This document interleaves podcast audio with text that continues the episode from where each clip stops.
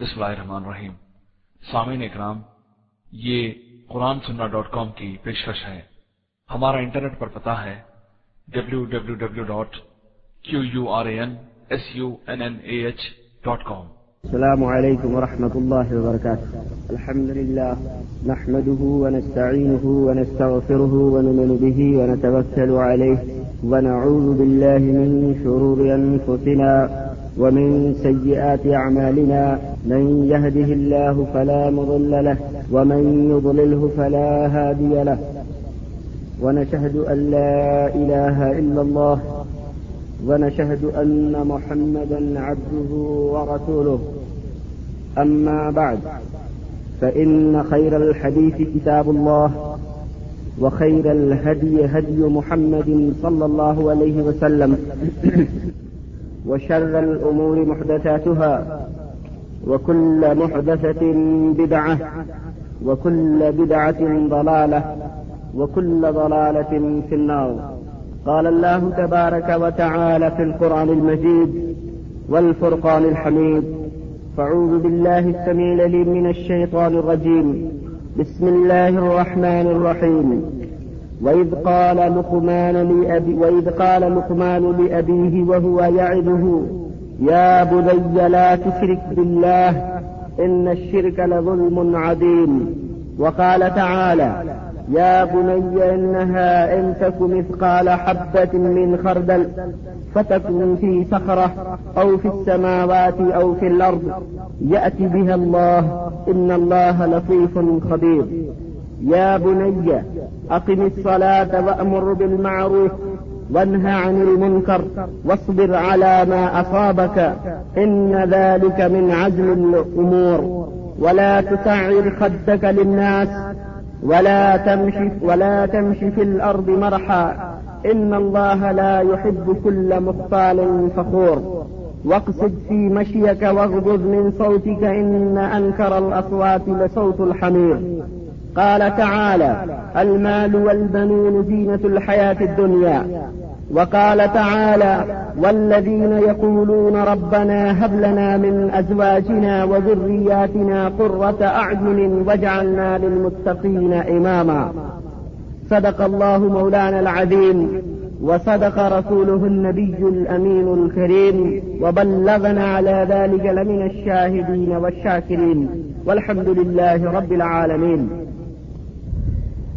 معزز سامعین کرام، نوجوان دوستوں بزرگوں اور بھائیوں تمام تعریفیں اس خالق کائنات کے لیے لائق و زیبہ ہیں، جس نے ہمیں اور آپ کو پیدا فرمایا اور ہمارے لیے دنیا جہان کی ساری نعمتیں پیدا فرمائی درود و سلام اس حادی برحق، سید الانبیاء، خاتم المرسلین جناب محمد الرسول اللہ صلی اللہ علیہ وسلم پر۔ جو ساری کائنات کے لیے رشد و ہدایت بن کر کے تشریف لائے۔ حضرات، گزشتہ جمعے میں نے والدین کے حقوق کے تعلق سے مختصر طور پر قرآن کریم اور احادیث رسول صلی اللہ علیہ وسلم کی روشنی میں چند باتیں آپ کے گوشت گزار کی تھیں۔ آج کا موضوع سخن انشاء اللہ تبارک و تعالی اولاد کے تعلق سے ہے۔ اولاد کی تعلیم و تربیت۔ اولاد کے حقوق والدین کے اوپر کیا ہوتے ہیں؟ والدین کو اولاد سے کس طرح کا سلوک کرنا چاہیے؟ ان کے اوپر کیا فرائض عائد ہوتے ہیں؟ انشاء اللہ تبارک و تعالی قرآن کریم اور احادیث اور سیرت رسول، سیرت صحابہ، سلف صالحین رحمہم اللہ کے چند واقعات اور ان کے چند اقوال سے انشاءاللہ اللہ آپ کے سامنے اس موضوع کی وضاحت کروں گا۔ اللہ تبارک و تعالیٰ سے دعا ہے کہ اللہ تبارک و تعالیٰ ہمیں سلف صالحین کے نقش قدم پر چلنے کی توفیق عطا فرمائے اور جناب محمد الرسول اللہ صلی اللہ علیہ وسلم کی سیرت مقدسہ پر چلنے کی توفیق عطا فرمائے۔ آمین یا رب العالمین۔ قرآن کریم کی میں نے یہ تو چند آیات آپ حضرات کے سامنے تلاوت کی ہے مختلف صورتوں سے میں نے اس کو اکٹھا کیا ہے۔ بت تفصیل جو آیت ہے، وہ سورہ لقمان کی چند آیات ہیں، جس میں حضرت لقمان علیہ السلاط والسلام کے تعلق سے قرآن قریب نے چند باتیں رکھی ہیں اور ان کی باتیں جو حکمت کی ہیں، اسے قرآن کریم نے اپنے سینے میں جگہ دی ہے۔ آئیے سب سے پہلے ان آیات کا مطالعہ کریں اور ان کا ترجمہ اور مفہوم سمجھیں کہ اس کے اندر اللہ تبارک و تعالی حضرت لقمان کے ذریعے اور ان کے واسطے سے کیا بات بتلانا چاہتا ہے؟ ہم اور آپ جانتے ہیں کہ دنیا کے اندر سب سے بڑی نعمت ایک انسان کے نزدیک اولاد ہوا کرتی ہے۔ اولاد دنیا کی تمام نعمتوں سے سب سے عظیم نعمت ہوا کرتی ہے۔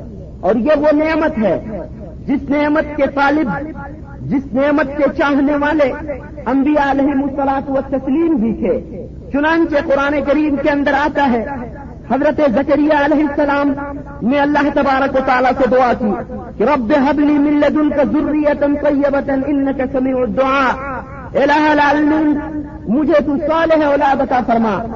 ہماری ہمیں تو صالح ضروریت عطا فرما اپنے پاس سے ان کا سمیع الدعا تو ہی یہ سب چیزیں عطا کرنے والا ہے، تو ہی ہماری پکار کو سننے والا ہے۔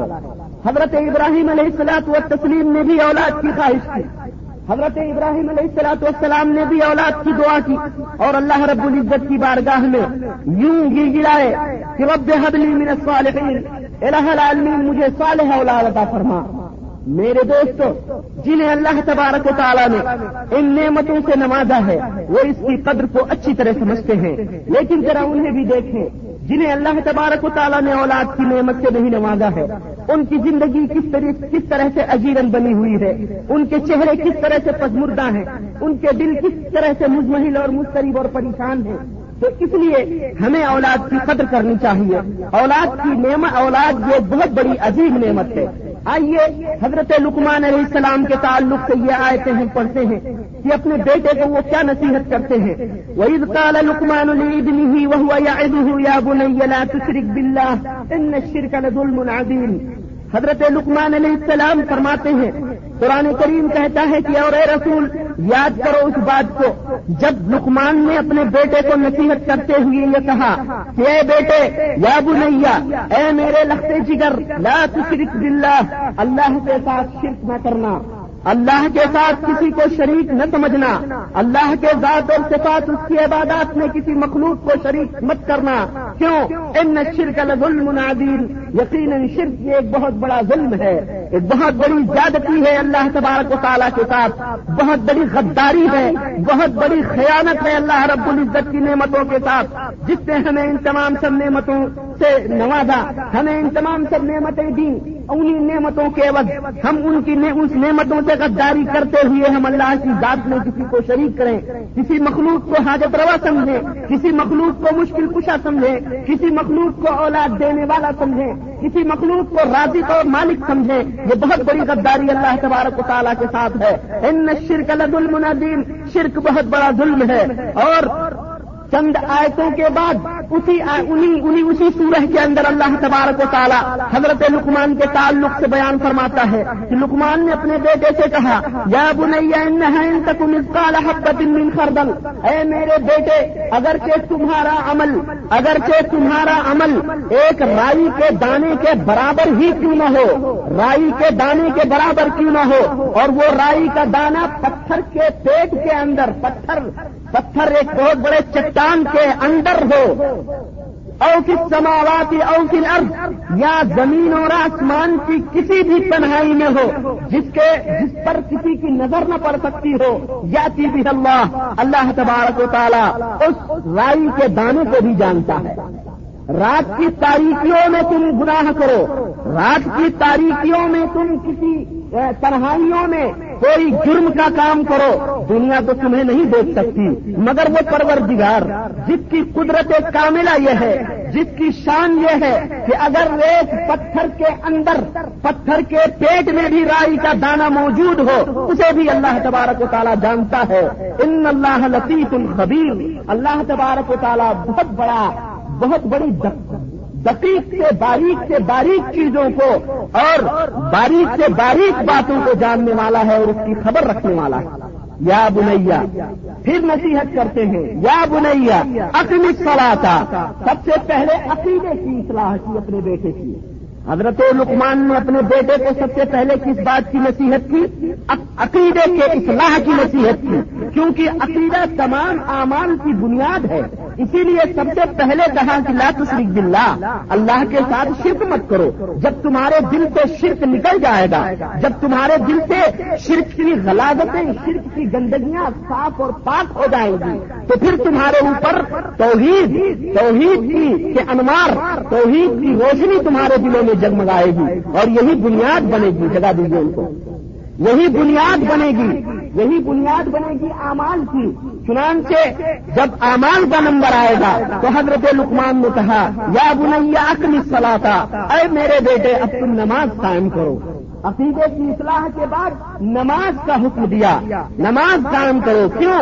اس لیے کہ نماز جب بچہ سات برس کا ہو جائے تو اپنے بچوں کو نماز پڑھنے کا حکم دو۔ اور جب وہ دس برس کے ہو جائیں، جب وہ دس برس کے ہو جائیں تو انہیں مار مار کر کے وغیرہ والے ہو انہیں مار مار کر کے نماز پڑھاؤ۔ وہ سب کوئی نہ مزاج ہے اور لڑکے اور لڑکیوں کے بستروں کو دس برس کی عمر میں جدا جدا کر دو۔ الگ الگ کر دو۔ لڑکیوں کو الگ سنا سناؤ لڑکوں کو الگ سناؤ۔ یہ اسلام نے ہمیں تعلیم دی ہے۔ چھوٹی چھوٹی باتیں ہیں، مگر نہایت اہم ہے ان کی حکمتوں میں اگر ہم جائیں گے تو بہت زیادہ وقت درکار ہے۔ مختصر یہ کہ یہ اللہ کے رسول صلی اللہ علیہ وسلم کے فرمودات اسی طرح سے بچہ جب بولنے لگے تو سلف صالحین یہ کہتے ہیں کہ جب بچہ بولنے لگے تو اسے سب سے پہلے اللہ اللہ اس کی زبان کے اوپر لانا چاہیے، اسے کلمہ کلمہ سکھانا چاہیے، اسے جو ہے لا الہ الا اللہ، محمد الرسول اللہ پڑھانا چاہیے، اللہ بتانا چاہیے، محمد صلی اللہ علیہ وسلم کا نام سکھانا چاہیے۔ مگر افسوس، آج ہمارے یہاں کیا ہے؟ بچہ تھوڑا بولنے لگا بچہ تھوڑا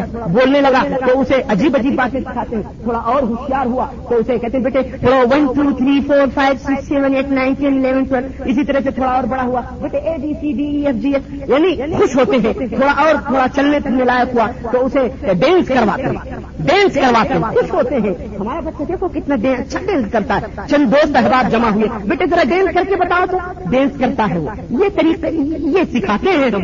یہ اپنے بچوں کو ہم سکھاتے ہیں۔ اسی طرح سے جب باہر جانا ہوا، بیٹا ٹاٹا سلام علیکم، نہیں سکھائیں گے۔ بیٹا ٹاٹا ٹاٹا ٹاٹا کرو، بیٹا ٹاٹا کرو۔ پاپا کو ٹاٹا کرو، انکل کو ٹاٹا۔ یہ تمام سب چیزیں کیا ہیں؟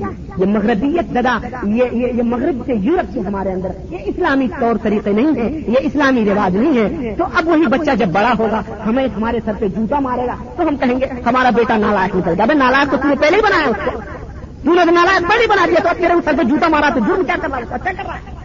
یہ تمام سب آداب جو ہے نہیں سکھانے چاہیے بچوں کو۔ بچوں کو صحیح، ابھی میں بتاؤں گا کہ صحابہ کرام رضوان اللہ علیہ مجمعین سلف صالحین، بزرگان دین، اپنے بچوں کو کتنی پیار سے اور اسلامی طور طریقے ان کو سکھاتے تھے، کیسے ان کو رکھتے تو یہ بچوں کے تعلق سے دس سال کے ہو جائیں تو انہیں نماز پڑھنے کی تلقین کرو، مارو نماز نہ پڑھے انہیں نماز پڑھا اب جب بچہ، جب گھر میں کوئی نمازی نہیں پڑھے گا، جب باپ نمازی نہیں پڑھے گا، صبح تک کوئے گا، گھر آڈے لے کے نو بجے تک، شیطان اس کے کان میں، اس کے ناک میں پیشاب کر دے گا۔ ماں بھی سوئے گی ٹھاٹ سے۔ سعودیا کا پیسہ جا رہا ہے، کیا ہم ہے؟ بھیج رہا ہے، باپ یہاں بھی سو رہا ہے، وہاں بیوی مزے اڑا رہی ہے۔ بیٹے بی سی آر ہے، تو ٹیلی ویژن ہے، تو اب ڈش انٹینا لگ گیا ہے، تو ایئر کنڈیشن ہے، تو یہ ہے، تو وہ ہے۔ آرام ہے، بچے فلمیں دیکھ رہے ہیں، سینما ہالوں میں جا رہے ہیں۔ پورے باپ کو یہاں کیا، باپ بھی یہاں کراٹے لے کے سو رہا۔ اسے بھی نہیں نماز کی فرصت ہے نہ کچھ۔ تو بیٹے کی تربیت، بچوں کی تربیت کون کرے گا؟ آپ جا کر کے وہاں دیکھو گے تو وہی حالت رہے گی، برے برے طور طریقے رہیں گے۔ اسی طرح سے باپ کے والدین کے اوپر بنیادی حق جو ایک اور بنتا ہے، وہ ہے تعلیم دلانا، بچوں کو صحیح تعلیم دلانا۔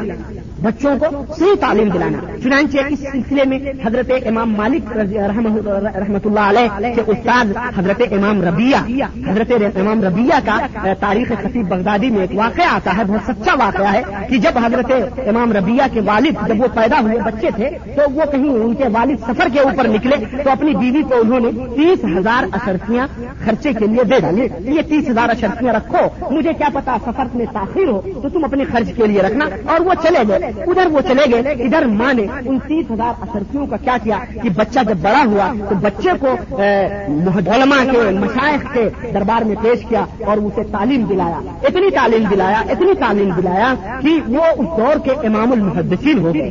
وہ امام بن گئے۔ مسجد کے اندر ان کے ضرور چلتے تھے۔ ہزاروں کے ہزاروں آدمی ان کے درس میں شریک ہوتے تھے حدیثیں سننے کے لیے۔ چنانچہ کچھ دنوں کے بعد جب ان کے والد آئے تو اپنے گھر پہ پہنچے اور بیوی سے پوچھا کہ میرے تیس ہزار اشرفیوں کا تم نے کیا بنایا؟ کیا کیا ان تیس ہزار اشرفیوں کو؟ بیوی نے کہا، وہ میں نے محفوظ کر کے رکھا ہوا ہے، وہ حفاظت میں ہے، کوئی پریشانی کی بات نہیں ہے۔ آپ نماز پڑھائیں، وہ گئے مسجد میں نماز پڑھنے کے لیے، تو دیکھا کہ ایک نہایت ہی نوجوان، ایک خوبصورت سا لڑکا، نہایت ہی وجیح محدث ممبر کے اوپر بیٹھا اور ہزاروں لوگ اس کے اس کے پاس بیٹھ کر کے درس لے رہے ہیں۔ دیکھا تو ان کا بیٹا تھا وہ۔ ہمارے خوشی کے انہوں نے گلے سے لگایا اور فوراً پلٹ کر کر کے آئے، گھر پر آئے بیوی سے۔ بیوی نے کہا کہ اب تم نے تیس ہزار اشرفیاں اپنی دیکھ لی؟ اپنی تیس ہزار اشرفیاں دیکھ لی؟ میں نے اسے ضائع نہیں کیا ہے۔ تم گئے تھے، میں نے ان تیس ہزار اشرفیاں اسی بچے کی تعلیم کے اوپر خرچ کر دیا۔ آج وہ امام امام الناس بنا ہوا ہے، لوگوں کا امام بنا ہوا ہے اور لوگوں کو درس اور توحید کا درس دے رہا ہے، حدیثوں کا درس دے رہا ہے۔ یہ اس دور کے فلک کا، بزرگوں کا یہ طریقہ آج کے دور ہوتا۔ باپ یہاں سے ریال بھیج رہا ہے، ڈالر بھیج رہا ہے، وہاں پر بیوی نے اگر اسے عالم بنا دیا، بہت بڑا مولوی بنا دیا، اچھی تعلیم دے دی، دین کی، یہاں سے گیا۔ ارے تم نے اس کو ملا بنا دیا، اس کو ملا گیری کرے گا، یہ مسجدوں کا امام بنے گا، یہ۔ اس کو تم نے انجینئر بنانا تھا، اس کو تم نے ڈاکٹر بنانا تھا، اس کو تم نے لائر بنانا تھا، تم نے ہمارا پیسہ ضائع کر دیا۔ لیکن یہ تصور، اسلامی تصور نہیں ہے۔ اس دور کے لوگ اپنی زندگی کو دنیا تک نہیں محدود کرتے تھے کہ دنیا ہی تک ہماری زندگی ہے، بلکہ وہ آخرت کی سوچتے تھے کہ آخرت میں جب ہم مر جائیں گے، ہماری اولاد صالح رہے گی، تو ہمارے لیے دعا کرے گی وہ سمجھتے تھے کہ یہ جو ہم چھوڑ رہے ہیں، یہ صدقہ جاریہ ہے۔ ہماری اولاد ہمارے لیے کیا ہے؟ صدقہ جاریہ ہے۔ کیونکہ ہم مر جائیں گے تو ہمارے اعمال تو ختم ہو جائیں گے۔ ہم تک تو کوئی بھی چیز نہیں پہنچے گی۔ اگر یہ میرا بچہ کبھی دعا کے لیے ہاتھ دکھا دیا تو ممکن ہے اللہ تعالیٰ ہماری بخش کر دے۔ تو وہ سمجھتے تھے کہ یہ ہمارے لیے صدقہ جاریہ ہے۔ اس لیے اپنے بچوں کو دینی تعلیم صحیح طور طریقے سے، صحیح ڈھنگ سے ان کی تربیت کرتے اسی طرح سے ماں اور باپ کے اچھے یا برے اخلاق اور ان کے عادات کا بچوں کے اوپر بھی اثر پڑتا ہے۔ بچوں کے اوپر بہت اثر پڑتا ہے۔ اگر ماں اور باپ اچھے اخلاق کے مالک ہیں، تو بیٹا بھی اچھے اخلاق کا مالک ہوگا۔ باپ اگر ہمیشہ جو ہے گالیاں بکتا ہے، گھر میں ہمیشہ غصے میں رہتا ہے، بیوی کو گالی دیتا ہے، بچے کو گالی دیتا ابے ادھر ابے سن، ابے یہ کرنا ابے سگریٹ لیا آج اس کے ہاتھ سے بیٹے جاؤ سگریٹ لیا ذرا۔ دکان پہ گیا، سگریٹ دے دو۔ وہ سمجھتا نہیں ہے کچھ۔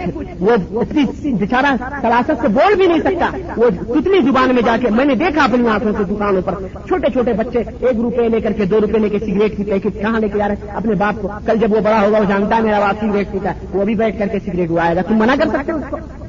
ایک چور کبھی نہیں چاہتا کہ اس کا بیٹا بھی چور ایک جناکار کبھی نہیں چاہے گا کہ اس کا باپ بھی، اس کا بیٹا بھی جناکار کبھی نہیں چاہتا۔ لیکن جب وہ بڑا ہوتا ہے تو وہ آپ کے سامنے ہی سگریٹ پیے گا، آپ کیا کر سکتے ہو؟ آپ کو تکلیف ہوگی یا نہیں ہوگی؟ کہ میری اولاد میرے منہ پر جو دھواں پھونک رہی ہے، تکلیف ہوگی۔ کیوں؟ آپ نے اسے یہ عادت ڈلوائی ہے۔ آپ نے اس کو یہ تربیت کی ہے۔ تو اسی تربیت، اسی ماحول میں ڈھل کر کے وہ آپ کے سامنے آیا۔ تو یہ انداز، یہ اثر اثر ہوتا ہے ماں اور باپ کے اخلاق کا۔ چنانچہ اللہ تبارک تعالیٰ نے اسی لیے فرمایا کہ یا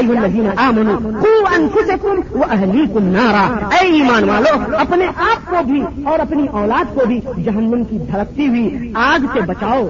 اپنے آپ کو بھی اور اپنی اولاد کو بھی جہنم کی دھڑکتے ہوئے شولوں سے ان کے اس آگ سے بچاؤ۔ اسی طرح سے والدین کا یہ حق ہے کہ بچوں کو نہایت کی عزت سے اور احترام سے جب پکارے تو بڑے پیار سے پکارے انہیں برے القاب سے گدے ادھر ایک ادھر یہ القاب کیا ہے بچے کے بچوں کے دل کے اندر ایک کمی پیدا کرتے ہیں۔ خاص طور سے جن کے تین چار بچے ہیں ماشاء اللہ کبھی بچوں کی عادت ہوتی ہے، چھوٹی بہن ہے اس کو بہلا پھسلا کر کے اسے اس کی مٹھائی چھین لی، کھا لیا۔ اب آپ نے یا ماں نے اس کو جو ہے نام دے دیا ہے مکار ہے یہ تو بہانے باز ہے، ادھر بہانے باز ہے۔ کبھی ہم نے کہا، بیٹے پانی لے آؤ۔ وہ ٹال مٹول کرنے لگا۔ تو ہم نے کہا کاہل، ادھر اس کا نام ہی کاہل پڑ گیا گھر میں۔ اسی طرح سے کبھی باپ کی جیب سے اس نے چونی دھنی نکال لی۔ اے چور، ادھر اس کا نام ہی چور چور رکھ دیتے۔ تو یہ تمام سب بعض عورتیں ہوتی ہیں، ایسے برے برے القاب۔ اللہ کی پناہ، ہم نے تو سنا تو کانوں میں انگلیاں دے لی تیرا جنازہ نکلے، تیری میت اٹھے اور لڑکیوں کو رانڈ اور پتہ نہیں کیا کیا القاب سے لڑکی اپنی بیٹیوں کو پکارتی ہیں۔ یہ تمام سب چیزیں بد اخلاقی کی علامت ہے یہ بری چیزوں کی علامت ہے بچوں کے اوپر اس کا غلط اثر پڑتا ہے۔ بچے جو ہے اس سے ان کا دل جو ہوتا ہے، سفید کاغذ کی طرح ہوتا ہے۔ ان کی اگر اگر وہ بگڑے، خدا کی قسم، تمہارے اوپر اس کی ساری ذمہ داری آئے گی۔ قیامت کے دن اللہ تبارک و تعالیٰ پوچھے گا۔ جب اس بچے سے پوچھے گا تو وہ بچہ تمہارا دامن پکڑ کر کے کہے گا کہ اللہ العالمین، میرا یہ بات تھا جس نے میری صحیح تربیت نہیں کی تھی، میرا یہ بات تھا جس نے مجھے صحیح راستہ نہیں بتلایا تھا، میرا یہ بات تھا جس نے مجھے سگریٹ نوشی پہ لگایا، میرا یہ بات تھا جس نے مجھے جناکاری پر ابھارا، میرا وہ بات تھا جس نے مجھے چوری کے اوپر میری مدد کی، مجھے فحاشی بے بے شرمی سکھائی، یہ میرا باپ تھا تو سارا گناہ آپ کے سر جائے گا۔ اس لیے اولاد کو نہایت عزت سے، احترام سے، اچھے اخلاق، اچھے عادات، ان کو جو ہے ان کے اندر پیدا کرنے کی کوشش کیجیے اور خود بھی اچھے اخلاق پیدا کیجیے سگریٹ، نوشی، مانا، اگر آپ پیتے ہیں، اگر آپ نہیں اس سے بچ سکتے حسن امکان تو توبہ کرنا چاہیے، کیونکہ یہ حرام ہے، اس سے بچنا چاہیے۔ اگر آپ نہیں بچ سکتے، تو کم از کم اپنی اولاد کے سامنے تو سگریٹ مت پیو، کہ تمہاری اولاد کل چل کر کے وہ بھی سگریٹ نہیں بکرے کم از کم ویڈیو ڈی سی آر بیٹھ کر کے دیکھتے ہیں۔ ہم نے تو ایسے بھی دیکھے گھروں میں بیوی بیٹھی ہے، بیٹی بیٹھی ہے، جوان لڑکی بیٹھی ہے، ماں بیٹھی ہے، بہن بیٹھی ہے، سب بیٹھے ہیں۔ پیسوں پر اور فلم ڈال دی گئی ہے۔ بین سو رہا ہے۔ بوسو کنار ہیرو ہیروئن کر رہے ہیں۔ آپس میں ریپ ہو رہا ہے۔ گنڈے کپڑے اتار رہے ہیں، ننگے کر رہے ہیں۔ اس کے اندر پیار اور محبت کی باتیں، ہیلے اور بہانے۔ لڑکے اور لڑکیاں کتنے بہانوں سے ماں اور باپ کی چوری سے جا کے ملتی ہیں۔ یہ تمام سب چیزیں